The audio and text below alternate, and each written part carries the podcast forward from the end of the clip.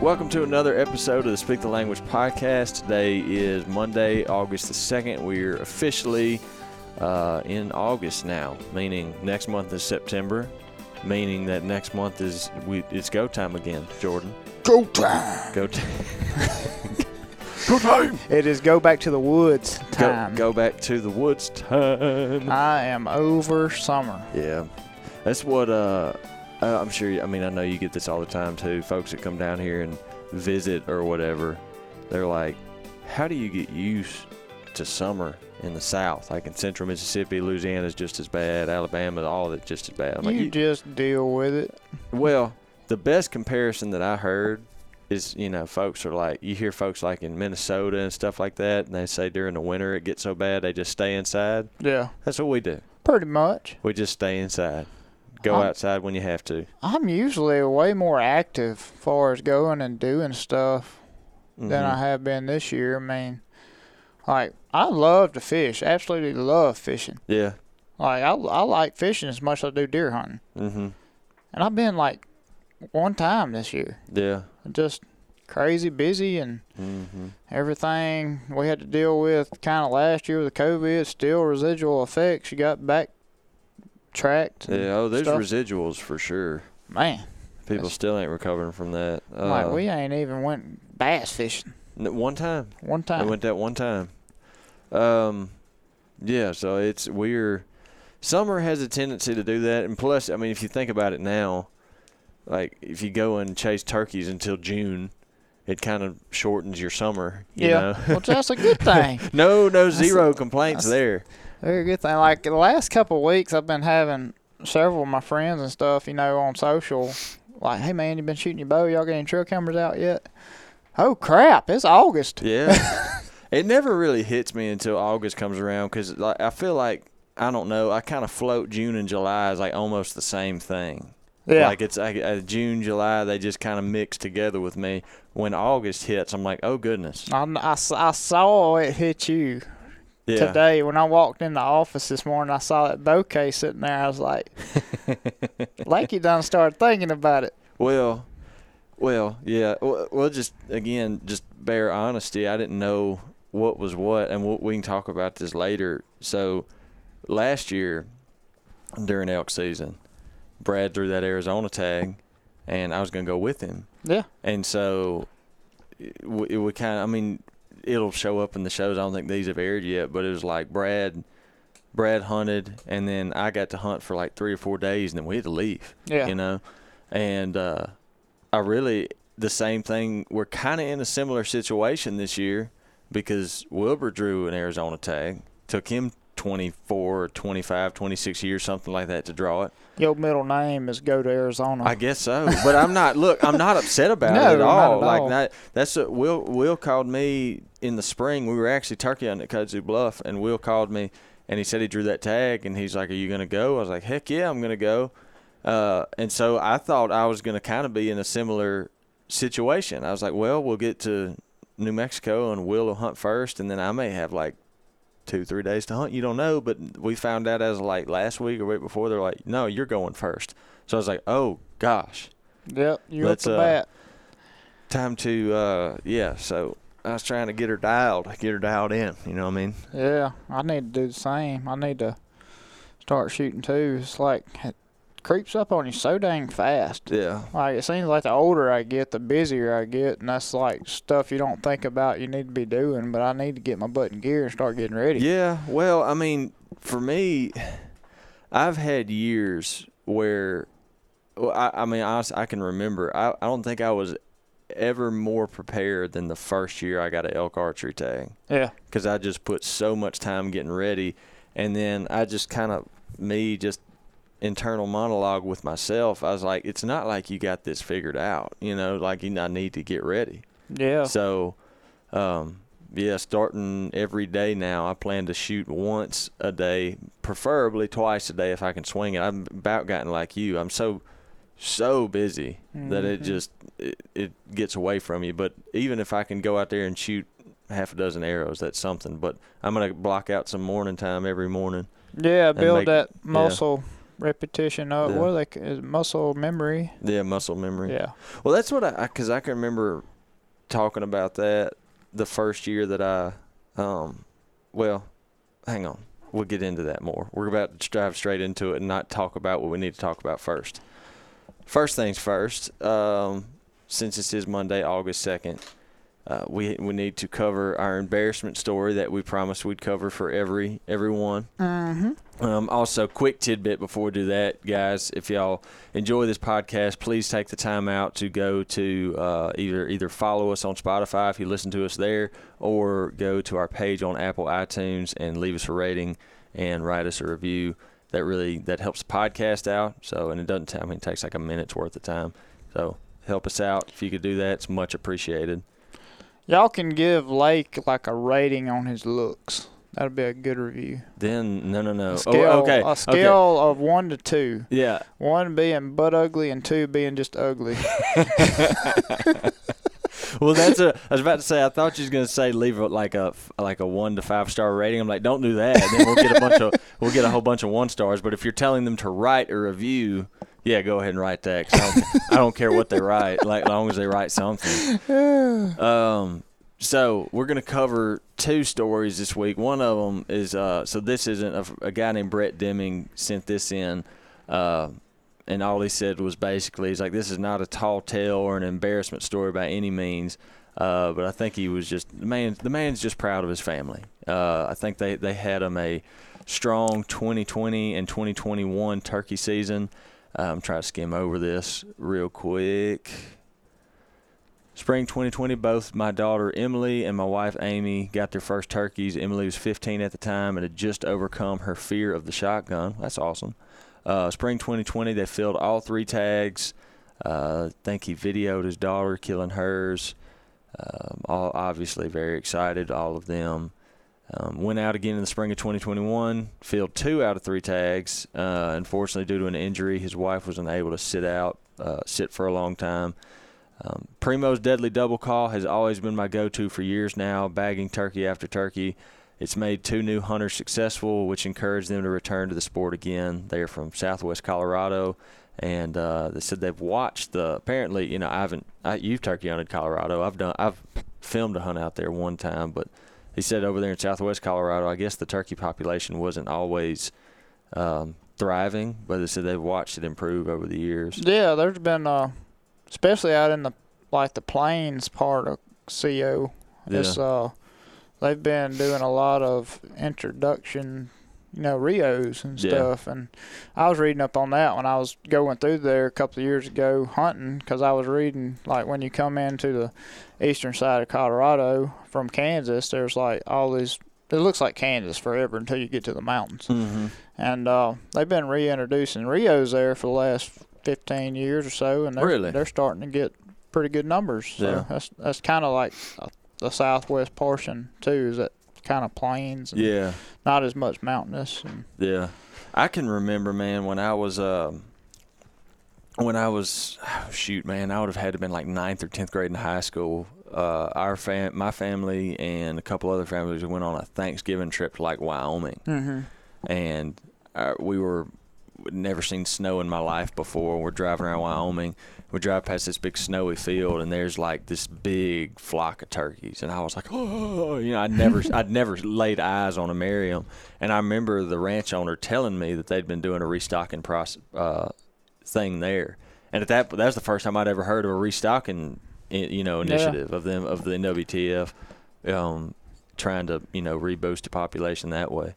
But anyhow, yeah, so that's awesome. They had they got his two girls yeah, loving turkey hunting. yeah. So Brett Deming, congratulations to you and your family. Thanks for sending that in. We haven't. Uh, that's the first story we've gotten like that sent in to us. You know, it wasn't really embarrassing per se, but he said that. But I ain't against sharing that kind of story. You know, he's using a Primos deadly double and got his wife and daughter involved. So that's awesome. Congratulations, Brett. So this next story, this is uh out of all the embarrassing stories that we've gotten sent in to us, this one's on a different level. Uh oh. Yeah, this one. Um, I don't know. I, I'll, I'll put it this way.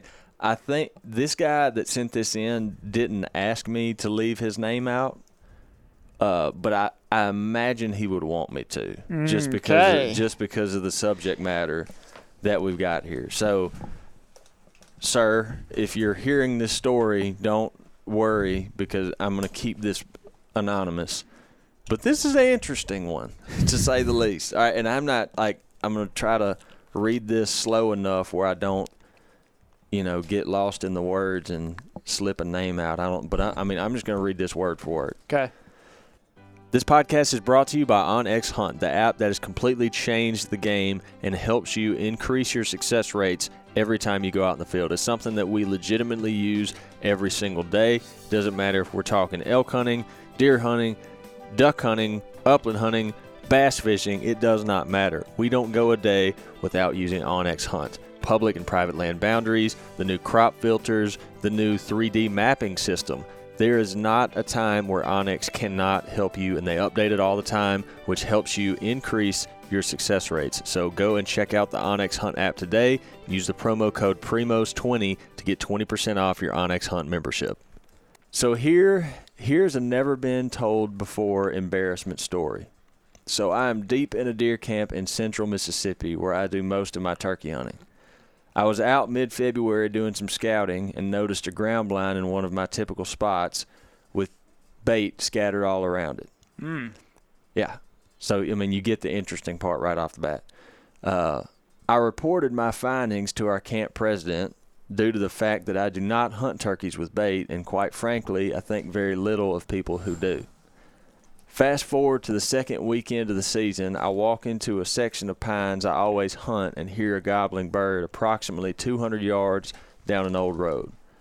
I eased in to make a setup and hopefully catch the bird off the roost. Okay, so I guess he's he's there before daybreak.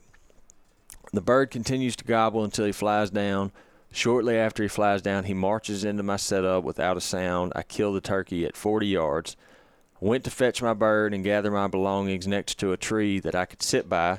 After sitting for half an hour or so admiring the bird, I decided to pack up and go home. I stood up and turned around to walk out to walk out of the road when I heard someone whistle.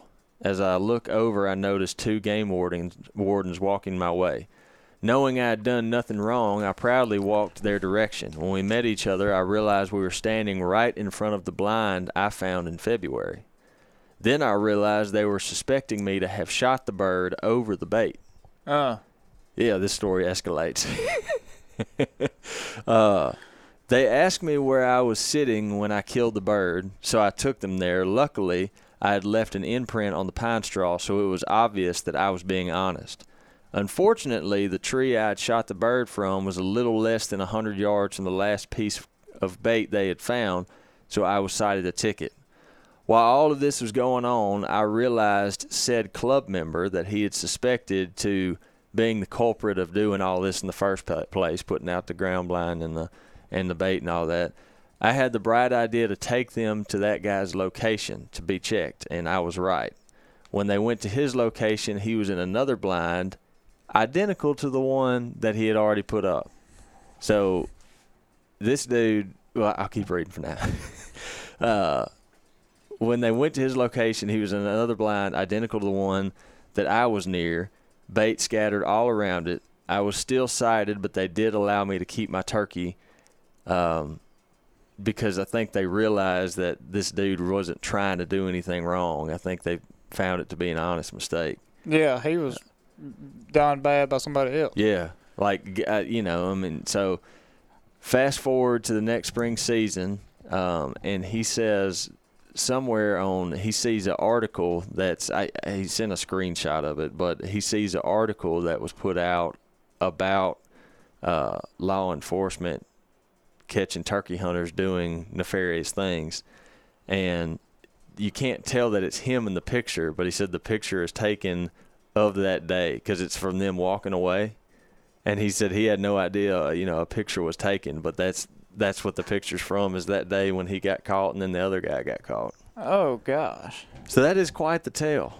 Yeah, that's dude. That's something. I mean, like we've always been so observant when we go to Yeah. new places hunting because of that reason. I've Like you never know what somebody else is Yeah. doing that could get you in trouble. I have heard of stories like not identical to that, but like that before. You know, I've I've heard of guys, um, and then quite frankly, I've I've talked to spoke to other than hearsay. I've talked to guys that I know personally that have experienced things like that. Yeah. You know, they're hunting and then they go, dude, I legitimately had no clue. You know, like I'm walking out and boom, they walk up on a bait pile that someone left. Yeah. Which is, I mean, it's a that can happen if you're hunting in like a club type setting. You know. Heck, it can happen on public land. Yeah. I have a friend of mine that walked up on a bait pile a mile away from a, any road on a national forest this year. Yeah. And you know, if he would have been checked in that area, or a warden would have known about that and sitting on it, you know, I mean, Yeah. he would have got ticketed for hunting public land around bait. He had no and idea he had it no was clue there. was there. Well, I think it was. I mean, didn't old old Dave put out a post a few weeks ago about? All the crawls that he found, or Yeah. had, you know, like bird seed and all kind of Yeah. stuff in them, which, I mean, it's Yeah. unreal to me that all that Yeah. goes on. And, and well, the thing is, like with this guy's story, and again, I mean, again, we didn't say the guy's name, and I don't. I've never met the guy. Yeah. Um, I, I mean, apparently he's from Mississippi, but um, you, if a guy, I mean, it's one thing, you know, if you're just putting out bait. I mean, I guess you can try to be a little bit more slick with that, but this dude was gr- just ground blind and bait all around it. Like, wasn't even trying to be like, yeah. I don't know. I can understand the guy's um, irritation. You know, if he's just trying, that guy sounds like in that story, if he's being honest, and I will let's assume he is. And you know, he's just trying to go turkey hunting, and then, unbeknownst to him, he's technically hunting illegally. Yeah, I mean, it's absolutely crazy. So. Yeah, that's uh, I would I would put that in the within the bounds of being an embarrassing story. Very much so. I would not like that to happen to me. You do out there minding your own business, and boom, you bushwhacked by somebody else's wrongdoing. Yeah, which shoot the game wardens are doing their job. You know, they they found this set up and they're like, well, we're going to catch the guy that's doing this. Absolutely. rightfully so. Absolutely. Which sounds like they ended up doing. You know. Well, Okay. Just follow the laws and have fun. yeah. Hey, what's You wrong with that? Well, yeah, exactly. Ain't no reason to do all that. Break a law. So yeah, going back to I know we took a long detour there, but if we kept talking about that archery talk, we would have bypassed all of the introduction obligations and talking about these embarrassing stories that not only did we promise we'd do, but I've genuinely gotten some entertainment out of doing. Yeah, that's tough luck for old boy there. yeah, it is. Uh, and that like the both those stories got sent in around the same time, and they both happen to be turkey hunting related. You know, so that was kind of funny. But um, so yeah, going back to it being August and and trying to get ready, it never fails to be, to be quite honest, and I'm sure you get it too. Uh, we have folks ask us all the time, kind of bow hunting related. They want bow hunting related podcast topics. They want bow setup to, uh, podcast episodes, and sometimes I don't avoid doing them. I just feel like we've done them so many times. I'm like, man, they really want to hear that again. But- I had a guy ask me this Yeah. morning who was going on the elk hunt this year and asked me, you know, kind of what my setup looked like. Yeah, I, that's what I, I had it this morning. Yeah. The guy asked to do it, which I'm not against doing. I just don't want to be redundant, you know. Right. Um, but I figured we could talk more around instead of focusing completely on bow setup, we can cover that and kind of just some just some overall prep stuff, you know. Um, if you're thinking about hitting the Elk Mountains, which it seems like more and more people do it every year. Yeah. Um, It's uh, I mean, far as a, obtainable, you know, it's it's harder to do than like going out of state on a turkey hunt.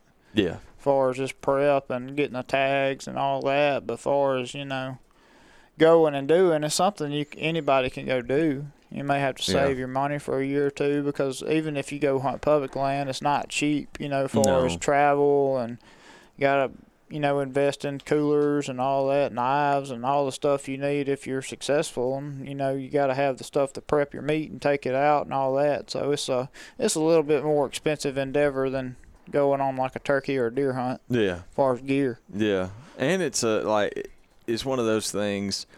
If you've never done it, and all of a sudden you just go out there, it's going to be a pretty staunch learning curve. Either way.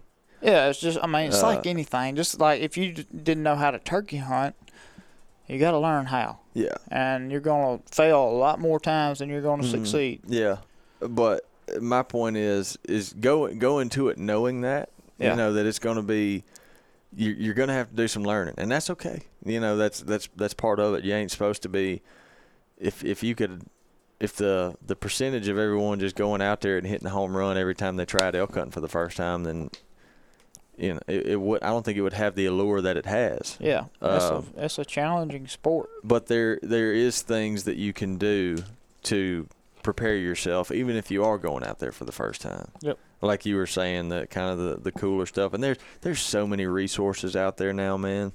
Um as far as you know kind of what do you put in a pack? What do you we did what was it?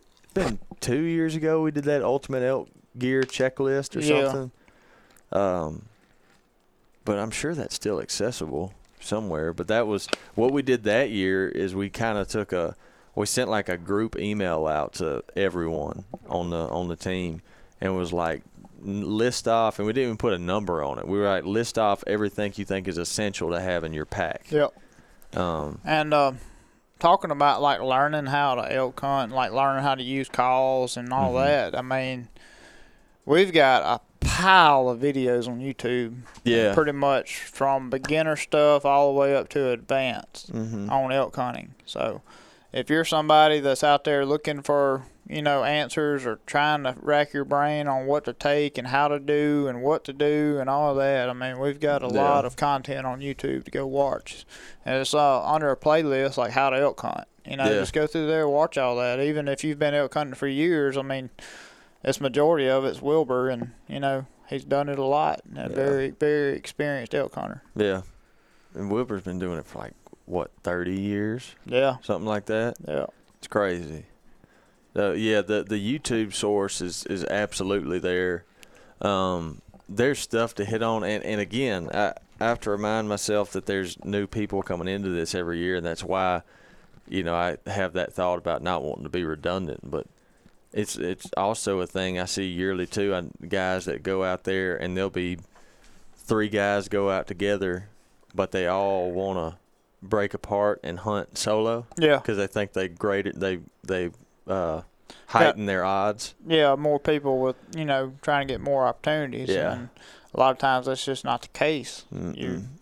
you work as a team, you may have fewer opportunities, but your success rate's gonna go up. Yeah, you may you may increase your odds of encountering elk or hearing elk, but you're not going to increase your odds of getting those elk in bow range. Yeah. calling them into bow range. That's at what I'm talking about. Op- Yeah. Like opportunity, yeah, you may have opportunity if you say three guys go out there and split up, y'all may heighten your chances of finding the elk. Yeah, But once that happens, it may be a good idea to yeah, you know group back up and conquer the situation that you find. yeah.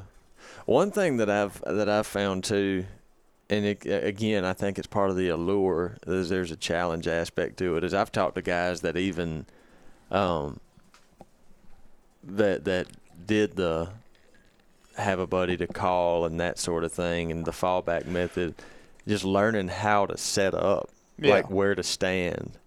And I, I I ran into a guy. This has been at the NWTF a few years ago, and he was showing me videos because they brought him a little handy cam, and he had them on the videos on his phone. And I think over the week they had, or however long they were there, I don't know. It could have been a week, could have been four weeks. Uh, they had like three bulls come into bow range, and the poor guy did not get a shot at either of them, Mm-hmm. just because of the way the elk came. But again, that's just going out there and doing it, and and figuring out. Which I mean, that could happen even if you've done it for years. But you know, a lot of people kind of know the call through method on turkey hunting. Somebody back there behind you yelping, hopefully to make that gobbler, if he's hanging up, hang him up at least in go, gun range of the shooter. You know. yeah, Well, with elk, a lot of times that bull, if he's coming to you calling, he's gonna come straight at you. mm-hmm. So getting the opportunity if you're bow hunting and you're calling, getting the opportunity of getting a broadside shot at an elk is very, very tough Mm-hmm. because he's coming straight at you. It's not like a turkey. You just fine if he comes straight at you because you're shooting him, you know, in Yeah. the head with a shotgun. So, Yeah. with an elk, you want that sucker broadside Yeah. because uh, you ain't gonna hardly find a setup that's gonna push through the front end of elk. You got a spot big as a softball. You got to hit. There's a lot of moving parts. And I'll I'll speak to that because I, again, I mean I don't want to talk. I don't want to talk down about anybody, but you, there's several videos. I mean, YouTube is such a content source these days, Mm-hmm. and there's several videos there, guys shooting elk front on, and you know, um, I'm not down. I'm not talking down about those guys. Uh, I'm just saying, like to your point, I would not set up wanting that to be Brad from Brad was the first person Brad Ferris was the first person because he's the first guy that I went with to really like pound into my head these things that he believed in with elk hunting mm-hmm. and he told me he, he will not even consider a front on shot That's it's a lot of error, room for Yeah. error there. yeah and so that's the setup is so crucial because you don't want and like you said there's not it's not as finicky with turkey hunting on finding on getting a shot because you're using a shotgun and you're shooting a turkey in the head. Yeah. it's not you there's not as many variables in your way there. Elk there is. So it's a yeah the the front on shot thing I, all all I'm saying is is I wouldn't watch a video like that going oh that that you just got to shoot them like that? That's easy. Because that's that's not the Yeah, I mean you're gonna lose. Yeah. If you if you if you take that shot every time. You're gonna eventually lose some. yeah You're not gonna, as far as a f- quartering to you facing your shot, it's not easy to do that every time. no You take a bull broadside, 20 yards, that's like slam dunk. You're Yeah. gonna get him majority of the time. mm-hmm And uh, when we're talking about call through, I mean the whole purpose of using two people elk hunting, you've got a shooter and a caller. yeah A caller sets up in a way that's going to pull that bull broadside by your shooter. So, and two, that bull's focused on wherever the calling's coming from. So you can get away with a lot more drawing back, getting in position. You Yeah. can actually get away with a little bit of movement with that bull even at 30, 40, 50 yards Yeah. because he's focused on where that calling's coming from yeah it just works so much better that way, getting opportunities and making opportunity happen. Yeah, yeah, absolutely.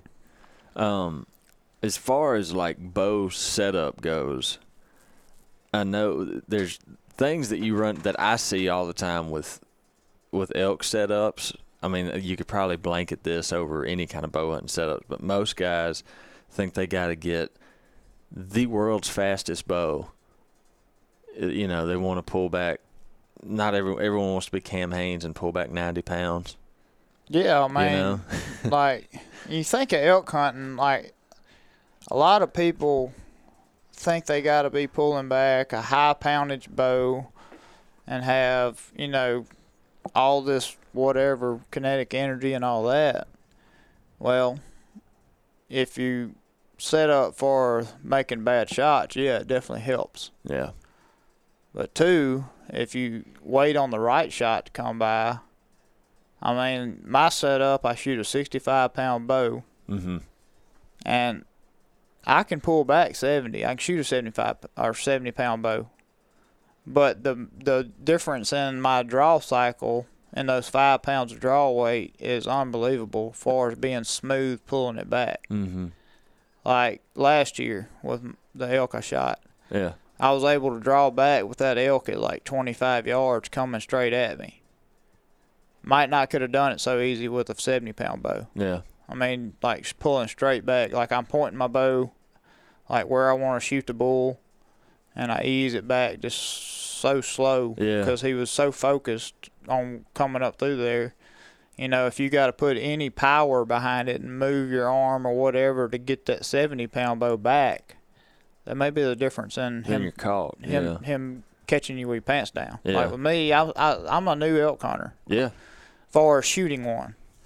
And uh, one thing I have trouble with is making the decision when's the time to draw back on him. Yep. That's the biggest learning curve I have had since I actually started like holding a bow when we were elk hunting.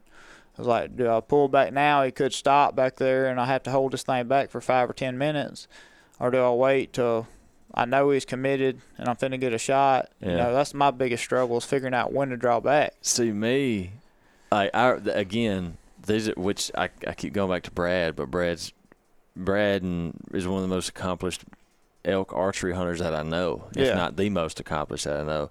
And he always drove into my head, said, "Draw back the first chance you get." Mm-hmm. you know. And so I can I can remember, you know, I was talking earlier about the most I was ever prepared was when I first got I got my first archery tag. Yeah. I would go out there to that range, the same range I was at this morning, and I would set I'd get my iPhone, I'd set it on timer. And I'd start out at like a minute and I'd go up to 2 minutes and what I would do is I'd just sit there and hold draw. But I can like I the first if I think that elk's coming and I even but if I ain't even got a clear view of him yet, but if I think it's one that I might possibly shoot, the first chance I get, I'm that bow's coming back Yeah. because that you don't want to wait. There's so many. That's a common mistake too, even in even in whitetail hunting. Like man, if you can get that thing back, get it back because then you're ready. You know. Mm-hmm. Yeah, and that's that's the, what I struggle with the most is when to decide to do that. yeah. Because we've all seen it so many times too, where that bull gets out there, 30, 40, whatever yardage, and he's just sitting there looking at where the caller's coming from. And Yeah. if the caller's not, we're not tuned in exactly on the same board. I mean, he may wait two or three minutes to make another elk noise where the Yeah. bull gets focused on it again. You're sitting there just Yeah. like, what do I do? Yeah, I can remember like um, the the first one I shot. I remember I watched because a, a smaller bull would come down before that one did, and you elk typically, like I said, I when I heard that other bull coming, um, which disclaimer, the smaller bull. I say smaller bull. The one I ended up shooting happened to be bigger. The only reason I didn't shoot the smaller one is because he never gave me a good shot. I was not trophy hunting. yes. But you know, I was like, after watching him come down that hill that way, I was like, chances are this other bull that I can't see yet is going to come down the same path. Mm-hmm. And I remember he, there was like a big falling over ponderosa pine, and uh, I was like, soon as that bull's head goes behind that pine, I'm drawing. Yeah. Cause, then that was that was what I'd learned from Brad. Same thing happened the one I the last one I shot with my bow. He was coming up a hill, and as soon as he got behind, his eyes got behind that tree, boom, back come the bow. Yeah, and that's that is something that you know turkey hunting and elk hunting have in common. Is like just like when you're turkey hunting and turkey's coming, you're steady looking at spots you are going to shoot him at. Yeah. Pick out those spots. You know, if he goes this way, I'm gonna shoot him right there. If he goes that way, that's my hole. Go ahead and range those spots so you know where they're at. You don't have to think about all that. Yep. And uh, that's that's one thing too that I've caught on to from hunting with Brad and Will and Troy and all the guys is like anticipate where that elk's coming to, and Yeah. then you'll know what to do and when to do it. Yeah. My biggest challenge personally, um, because I'm not Levi Morgan, I probably rely on a rangefinder a little bit more than I should. Mm-hmm. So like the two the two elk that I've killed with my bow, um, both of them have, were killed in pretty dense timber. Mm-hmm. So I was, like you said, I marked off several landmarks, so to speak, with my rangefinder. So when the elk was coming, and because of the density of timber, I was like, he's top pin or he's 30 yards. Yeah. Where I struggle with is if you get somewhere more open, like if you're on the edge of a meadow or something like that. Mm-hmm. That's I struggle with that a lot. Yeah. What I do with uh, elk and deer both is I make a 40 yard marks all the way around me. Yeah, Like I know if he gets inside of there, I can judge it. Yeah, Long, I mean, if he gets inside 40, especially an elk. yeah. That's mean, true. If you you put it know- on his lungs, he's Yeah, I mean the difference between your 20 and 40 at you know if he's 35 yards, your 20, 30, 40 is all going to be in his lungs. yeah. That is true. So that's what I do is pick out my 40 yard radius, and then when they come inside that, it's go time. Yeah, I never understood that until the first one that I killed. I remember hearing, I remember hearing Troy say, he said, I drew back and all my pins were in his lungs, and I was like, I, you know, I just hadn't experienced that, so I didn't know. And the first one I killed was like 25 yards, I remember I drew back, and when I tried to put my pins on him, I couldn't really tell where they were. All I could see was brown fur. Mm-hmm. I was like, "Oh, yeah, he's a big animal." yeah, very much so. yeah, I like the one last year, man. He was so close. I didn't even use my peep. Like I couldn't, because when I looked through it, I couldn't figure out where on the body I was. instinctive. yeah, I mean, he's literally like seven feet. You know. That's crazy. That is the that is one big key is elk are they don't see so good. Thankfully, I don't think it, it's not so much that, but it's the way movement with maybe. it's the calling behind. They're focused up the hill. Yeah, And we've all been caught before where the caller's like ten feet behind us, and then they do catch you. yeah. Well, because they're look they're like that elk's supposed to be right there. Yeah, they're more focused on where you're at at that point. Now, when the collar's where you should be, 75 to 150 yards behind you, they're focused there. Yeah, You know, they're not so focused where you're at. yeah. So. Because that is a good feeling. Like the both of them, both. I, well, I know for sure because the first one that I that I was able to kill, like that bull, had no clue anyone was where that we were anywhere near where he was. Yeah, he was walking down the hill towards Wilbur. towards Wilbur bugling. Yeah. That's that's the only thing he was thinking about, Mhm. and that's the way. Because then uh, you have to do this sometimes. Sometimes this happens even if you do have a caller, you know, back behind you because he gets whiff of you or catches you drawing something. But if I can avoid it, I would like to release the arrow when that elk is chill. Yeah. I don't want him keyed up, you know. And sometimes, I mean, you have to stop them because they're going towards the collar so fast. But even then, you know, even if even then, it's not like a. You, they're not like on edge. You're Yeah. not like a stomping doe. They're just like, what was that? You know, they're not keyed up, keyed up. You know what I'm saying? Um, strictly far as bow setup goes, um, personally, right now I'm shooting a Mathews V3. As are you. Mhm. Um, 70 pound limbs. I, I was shooting. I'm still shooting a gold tip Pierce Platinum. I started shooting that arrow. Yeah, we both we both been shooting in like five seasons. now. Yeah, I mean, like it's the the the gold tip Pierce Platinum is one of those things for me. Like if it ain't broke, don't fix it. I've just had so much success with that arrow. Mhm. Um, I've been so happy with it. I just it, it's hard for me to get away from it. The only difference is is instead of shooting a 300 spine Pierce Platinum, I'm now shooting a 250. Yeah, which Uh, it tuned better out of your bow last Yeah, year. that That's the only reason you're doing that. Yeah, we got those V3s last year, and I'd been shooting 300 spines forever, and we could not get it to tune with that 300 spine arrow, and we just switched to a 200, 250, and it just bullet hold. Yeah, that's Um, the that's the like when you get a new bow, you can't just assume that the setup you've been using out of your old bow is going to work with your new bow. You got to Mm-hmm. tune it to the new bow. You got to tune your setup to that. Mm-hmm. Yeah. Um, and again, going back to what we said earlier, yes, 250 spine. Um, And if somebody doesn't know what that means, that's the stiffness of the arrow. Right. How stiff the backbone. We call it the backbone. Like when you take that arrow in two hands, you know, on both ends there, and you flex it, the on the, on gold tips, the lower the number, the stiffer it will be on flexing. yeah, and heavier typically. Yes, because it's it's got more of a wall built into Yeah. it. So again, back to what we were saying earlier, if I shot, like you said, uh, in, with gold tips, the smaller the number, the thicker the spine. So if I were to shoot a Pierce Platinum 400 spine, yes, my bow would probably be a lot faster. Mhm. But I don't want that because it won't tune right. Um, like I mean that 250 spine, it, you can't make it tune any better. Like it's that's peak performance. I feel like. Yeah, I mean, and the deal with paper tuning a bow, like, is pretty important because if you get an arrow that's flexing coming out of your bow a lot, like too much, it's taking a lot of the energy away from your setup to straighten it out because Mhm. it's flexing coming out of your bow. If that makes any sense to somebody listening to this. Yeah. I mean, because if you imagine a nail, if you're driving a nail into a piece of wood, and you take your hammer and you hit it, but you only hit the side of the nail, and it, you know, you don't you don't get the full blunt of the hammer, Yeah. the force behind the hammer to hit the nail, so it's not gonna go in very far. Yeah. Well, if you hit that nail just dead on the head, it's more likely gonna go in a lot farther. Yeah. Same way with a bow setup. Mhm. So if your bow's shooting straight, as far as tuning, you've got a lot more energy behind that arrow. Yeah. And there's still I still know a lot of folks that if you bring up paper tuning, they're like, "Yeah, I did that one time 5 years ago." hmm And my, I mean, bows change, especially during the break-in period.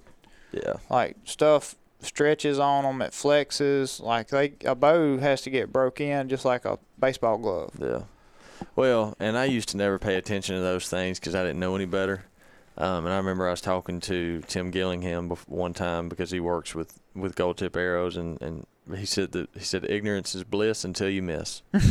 and because I was like, I, I, that was genuinely that was my that was my mindset. I was like, uh, man, I can hit the target without paper tuning, and I don't need a paper tune. But once you learn how all that stuff works, you're like, all right, now that I know these things, there's no reason why I shouldn't get my bow functioning at its peak, the Mhm. best that it can. Um, so yeah, that's uh, 250 spine, Pierce Platinums. Um, I'm shooting 100 grain rage, uh, hypodermic plus P. Mm-hmm. Mm, And what that is, it's a little bit smaller cut. It's Mhm. a 1.5 inch cut.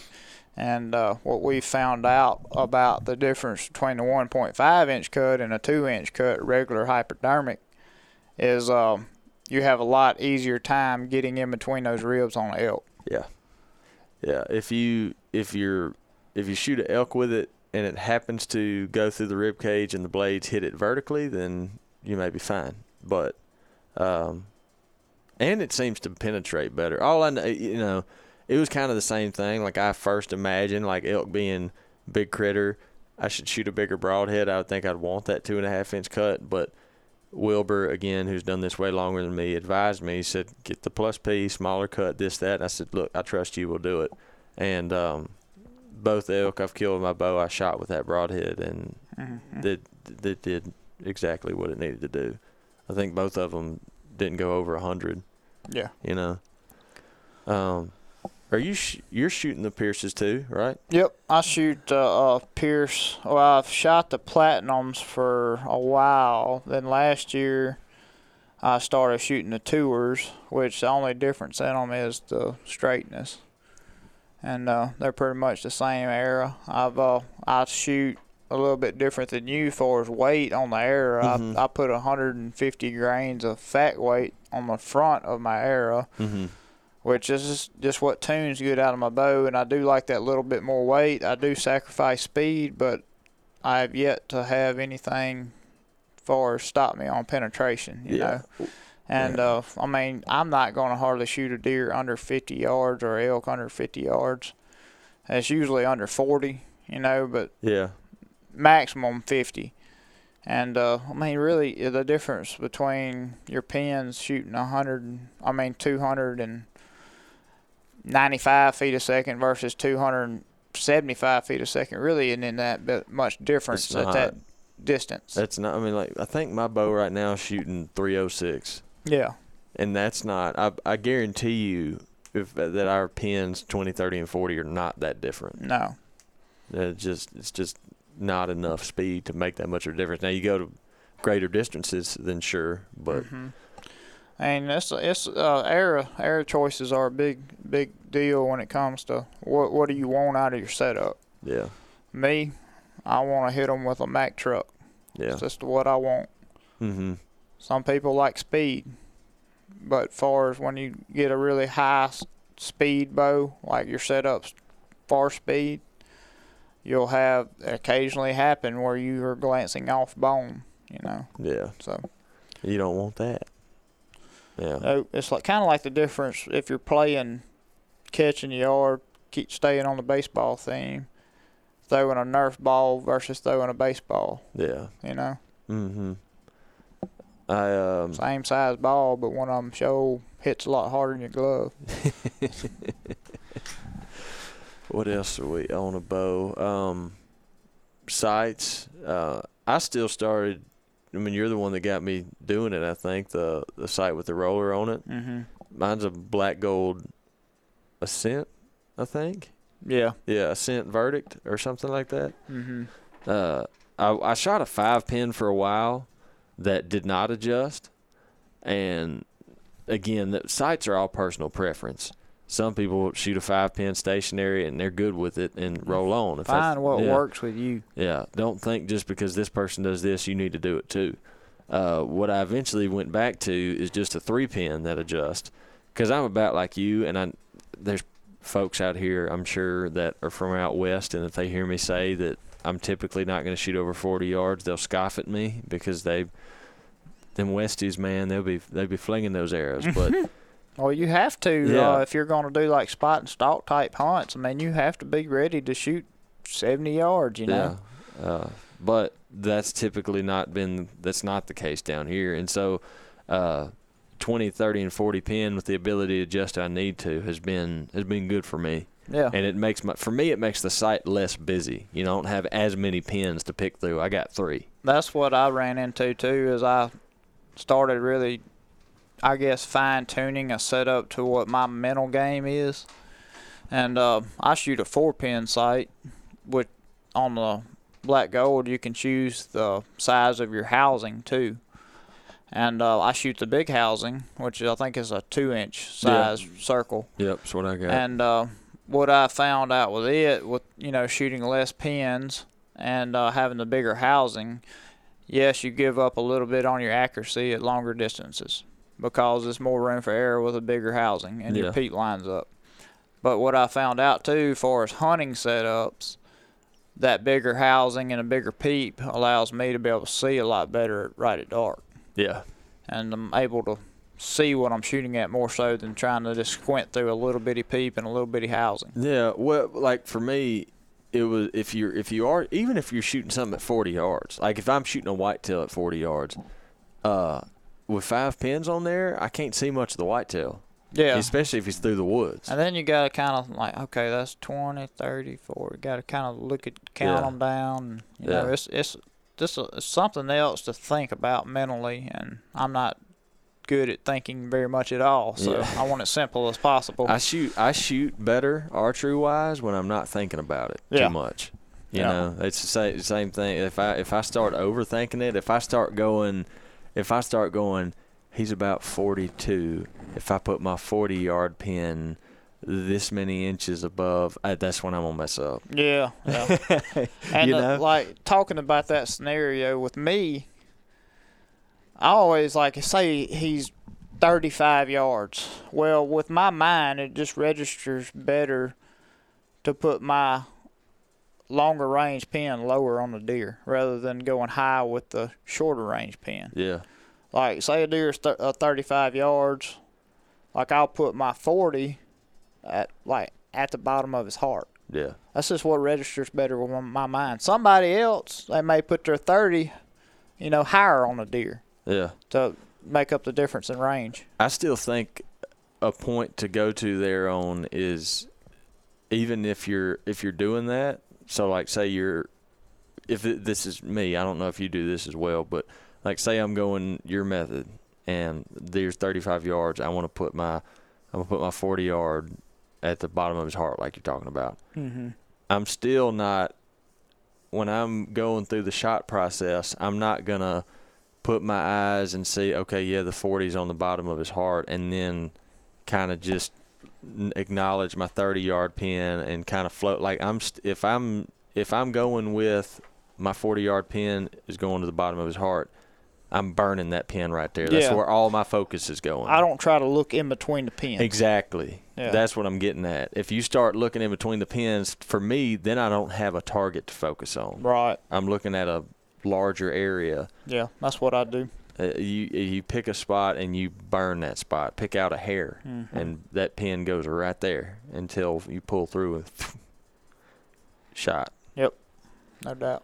Um, It's a lot that goes into it, man. That's, I mean, like you're talking about, you're going to shoot every day. yeah, That muscle memory makes it so much easier when it's go time. yeah, Because you pull back, you don't have to check your form, you don't have to go through all the steps that you can severely mess up on in, in the yeah. moment of crunch. I can remember um, looking back because again, it's no secret anyone that, and I'm not the only one that does this, but I know y'all like y'all uh, kind of heckled me before. I get wound up after I shoot something, you say and so well, I but I can the the first the bull like there's li- the first one that I shot. The second one, I, I was able to look. I could. I was able to think back on the thought process and have a lot clearer picture of what all I did. hmm But the first one I killed with my bow, I can I can remember hearing the bull and going, he's coming. And I remember seeing the first glimpses of him and going, oh man, yeah, we're shooting him. I can remember seeing the tree and going, when he goes behind that, I'm going to draw. Now, as far as like anchoring and when I decided if I stopped him or, you know, all all that's kind of a blur but and so when it, what made me realize that talking about the muscle memory thing is I remember going back and looking at the GoPro angle. It was live, and you can see me drawing back in it. And there's a thing I always did. Um, I kind of got in the habit when I find my anchor, I'll like kind of put I'd put the tip of my nose on the string, hmm and I kind of always I'll put my nose on it, and I'll put my nose there, and I'll kind of lift up and set it back down on there. That's kind of I don't know. It's just kind of a thing that I did. And as- as I'm watching the footage of the GoPro, I I did that. And that was I consciously doing that? No. But like I said, I'd done that so many times that I went through my same routine. Because Yep. at the there's a bull coming charging in that I've never shot a elk with my bow. I'm not thinking about my drawback form and pulling through the shot. You know. Yep, but it's it's something that can make or break you if you do not have that muscle memory. Like if you're not doing it correctly to start with, you're Mhm. definitely not going to do it when you're under pressure. No, you fall apart. Yeah, no doubt. And you don't want that because then you'll either, hopefully, you miss if that happens. Lord forbid you shoot one bad and lose him because Yeah. that is the absolute worst. Yeah. So yeah, it's uh practice is everything, man. But I'm not. That's not reinventing the wheel. Everyone knows that. And- you just got to remind folks sometime. Remind myself. And in my opinion, you don't have to go out there every day and shoot three or four dozen arrows. As long No. as you go do it, shoot a dozen, you know, and they Yeah. call it good because you're not going to shoot at an animal a dozen times. You got to get it where you got to get it right the first shot. That is true. That is true. You don't get a warm up shot. you got to do it right the first time. He starts bugling, let me shoot the dirt right quick. Let me double check. Let me double Yeah. check. And that's that's one thing you know has helped me a lot is like you go out here and shoot. I used to, and I'd be like, okay, get some warm ups in, then I'll really focus. Yeah. No, you focus from the first From one. the first one. Yeah. I one one thing is uh I'm a I'm, I started doing this I don't know ever ever since I got the opportunity to start hunting them myself, but this translates over to whitetail hunting as well. But putting your practice in the most realistic situations possible, and what I Mhm. mean by that is is I'll go out there. Now I won't do this every day, but especially when it gets closer, I'll start doing it. I'll put an elk call in my mouth and Yeah. start meow, and start do, practicing doing that. I don't now. Uh, I've had, I think only one I, I've had to actually stop before I shot, but still, if you're not used to doing that, that's an extra thing. You know, you know. Yep. Um, and so even if you're practicing whitetail stuff, man. yeah. know, practice stopping them. You know. practice stopping them, practice, you know, not how many guys you see they do that the first time they go, they go meh, and they shoot immediately. Oh yeah, and like on elk, you gotta think like when they're walking, their stride. I don't know how much ground they cover in one step, but it's like two or three feet. Yeah. So if you shoot that elk while he's taking a step, it could go from right behind the shoulder all the way up in the guts with him one step. You know. Yeah. Yeah. Practice like it's the real thing. That's right. Um, anything we left off on bow setup? Uh, I'm shooting right now. I still have um a bee stinger with a 10 degree down angle. Then I have a back bar on there, but I don't believe that to be my same stabilizer setup when elk season gets here. I'm going to a counter slide, a bee stinger. Isn't that what it's called? That's what I've been shooting. A bee stinger counter slide. three seasons now. I shoot a 15 inch counter slide, Yeah. and why I do that is because it's more compact. Yeah. It's, it's less things to get hung up on. It's it serves the same purpose as a V bar on your bow Yeah. to offset your uh, sight weight and quiver weight if you shoot with a quiver on. Mine's just offset the sight weight. Yeah. And uh, I started shooting that thing. I guess I, I think it's this will be like my third or fourth season to shoot with it, and I absolutely love it just because you can really micro turn, tune it to balance your bow out Yeah. right without having stuff hanging off. Yeah, well, all that's off of it. that's what led me to go in that direction. Is I saw how much you liked yours, and it Mhm. does seem a lot more compact. Yeah, it, it serves a purpose for sure, and that's to get your bow balanced, not so much to take off vibration dampening, because all these new bows they don't vibrate anyway. It's all about balance. You want the balance right when you pull back, and you look at the bubble on your uh, sight. You want it level Yeah, as soon as you pull back, and that comes from balancing your bow. yeah, ain't no doubt. So we got we got the bows, we got the arrows, we got the broadheads, we got the stabilizers, we got the sights. We leave anything out? I don't think so.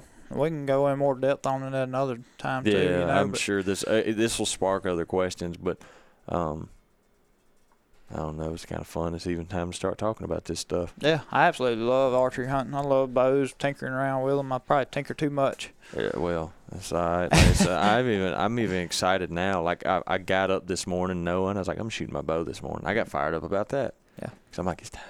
Yep. All right, boys and ladies. Thank y'all for listening as always. Hope you enjoyed this episode. Again, um, if you find yourself with an extra 10 seconds on your hands, go to our page on Apple Podcast, give us a rating, write us a review, follow us on Spotify Podcast or any other platform. We're out there on just about all of them. Um, we really appreciate it. Helps us out. If you have any stories that you would like to be featured, um, again, obviously, if it's a sensitive story, we will leave it anonymous, anonymous like we did the one today. Uh, but this has been fun. Um, you can send those in to the Instagram page, Primos Hunting, or to mine or Jordan's personal Instagram pages. Uh, or you can email them in to Primos Hunting Podcast at gmail.com. And that is it. We're going to wrap this up. Hope you enjoyed the show. Thank you for listening to the Speak the Language podcast.